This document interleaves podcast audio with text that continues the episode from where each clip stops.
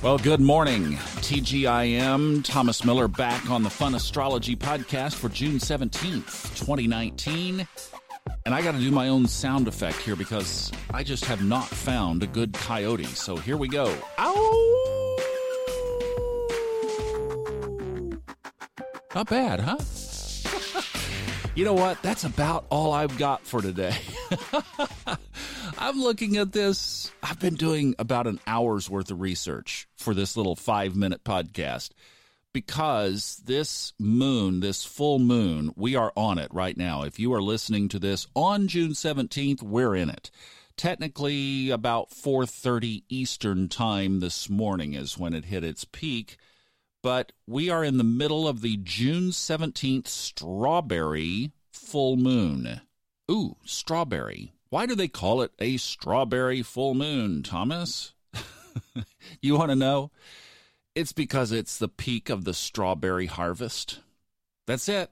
No big mystical magical thing there, but boy, there are some mystical magical things going on with this full moon. And you know, because I try to keep these short, maybe the best thing is to go to the show notes on this one and do some deep diving on your own because I've put a screenshot from a program that I just love. It's called Stellarium. It's like having your own telescope on your iPhone, your Android, or your computer or your pad. It is amazing. It's a telescope into the sky. It literally is. It's called Stellarium. S T E L L A R I U M. Heck, I'll put a link to that up as well. But I put a screenshot from there showing the moon's position right now.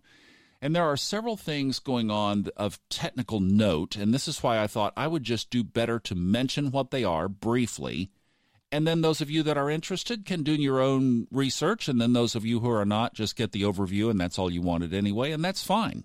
But for those of you wanting to learn astrology, this is a great opportunity to do some deep diving. Okay, what all is going on up above the heavens over our heads right now? Well, in addition to the full moon, we had Jupiter went square to Neptune yesterday you know, as we talk about all these formations and just realize that they only represent energies on Earth and that it is all a symmetric mathematical sequence that just stays in perfect order, still blows my mind.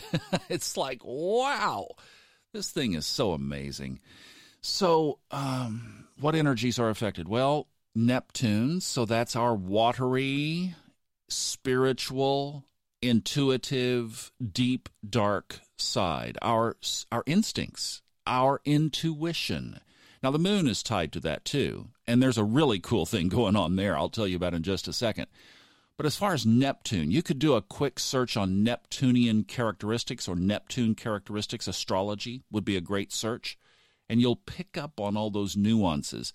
The best book, and it is a deep read. I'm not suggesting it for the faint of heart is Liz Greene's book on Neptune. It really paints the picture of the characteristics of this incredible focus of energy in our lives. But just for the casual observer, you might just do a little bit of searching and pick up some of the things that just show up on a simple, terse uh, Google search there on Neptunian characteristics if you really want to get swimming in those deep waters of Neptune. But it's that deep psyche. It also represents our higher learning, it also, uh, several things that it controls in a chart are things like addictions, drugs. In fact, you guys know that I've been pretty careful on here not to go into the, in my chart, I have blah, blah, blah, because you just get glossy eyed with that. However, this energy is something that I'm very familiar with because Neptune and the Sun in my chart are stacked on top of each other and I came to respect that very thing. Now, I've never had a tremendously addictive personality. Like, there have never been many things that I've done over the years that have had a hold on me. But I stopped drinking alcohol because of this. As I noticed getting closer to my seventh lap around the sun, I realized that it was affecting me more than it used to. And just being aware and respectful of the Neptunian thing, I just took it off the table because I'm like, I don't want to have anything that my body craves that I have to do in order to satisfy it except exercise. So I just removed it. I didn't want it to become a problem, and I realized the effect of this. So, see, that's how you can use your chart, the understanding of your chart, to affect and influence your life. And that may or may not be a decision that you would make, but it was one that I made, and I'm very comfortable with it. And I think spiritual attunement has increased because of it dramatically. So, with Jupiter squaring off to Neptune, and neither of these being the roadrunners, beep beep, of the chart, I had to do that one too. Uh, we're going to be with this for a while, like uh, pretty much through the rest of the year, because Neptune goes retrograde.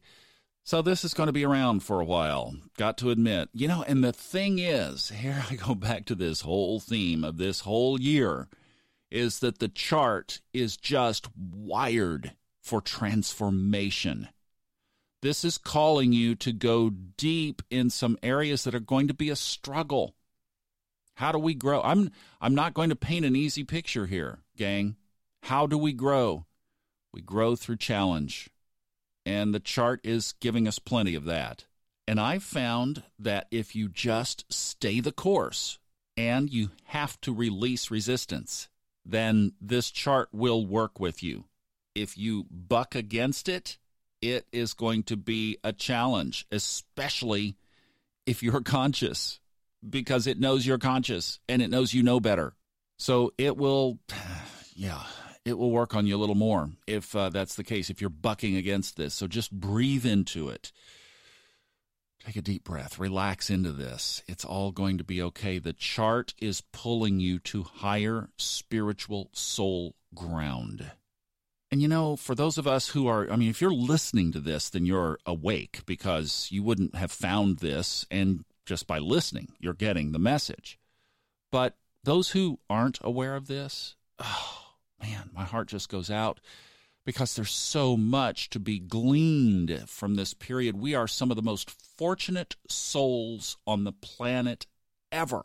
I can't say that enough and so many times that we are so blessed. Now, let me get to a couple of other things around this full moon. All right, normally a full moon is a time of releasing, but the positive spin on this is that it is now in alignment with the galactic center of our Milky Way. This is why I wanted to put the articles in. I'm not going to go deep diving into this. You can do your own if you'd like. The best thing I could say is that the interpretation of this is that when the moon is in an orb, if you will, it's in alignment with the center of our galaxy, which is a black hole, by the way, that it basically sends high level spiritual messages direct to your psyche. Now, that's why it's important that you caught this because this will only be in effect for a couple of days heck, really a couple of hours. So this would be a great morning to get up and meditate. Do it sometime today for sure, with the intention of getting those divine sourced messages. Play with that and see what happens. All right, let's go to the yin yang side of the chart because it is strong. So, in contrast to the galactic center, is the alignment that the moon is in now with a deep star, Lesath. Now, again, I haven't gone into deep star astrology and I don't study it myself. A lot of people do, and I think it probably is worthy of it. I should. I'll grow into that someday. But for now, we have enough on our plate to understand here. But this one is worthy of note. So, this alignment with Lesath, L E S A T H, and I'll post some of the links there in the show notes. Just go to there and then you can peruse. In fact, I have a couple of Google searches there to give you all kinds of resources but just make it real easy for you. One click, couple of clicks. But Lesath represents a lot of darkness. Let's just say that. A lot of mental and emotional darkness, psychosis, actually.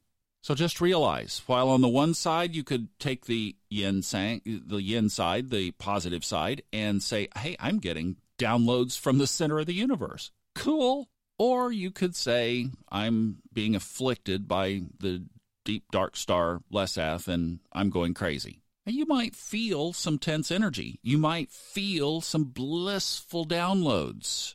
But just set your intentions. I think that's the best way to play it. All right, lots that we could talk about here. I've gone way over time. Sorry about that. I try to keep these short. This one just had oh so much, and it's so timely. This isn't like the rest of the week. This is now. Monday and Tuesday. Do some reading if you want more. Thanks for listening. We'll see you tomorrow. Good luck.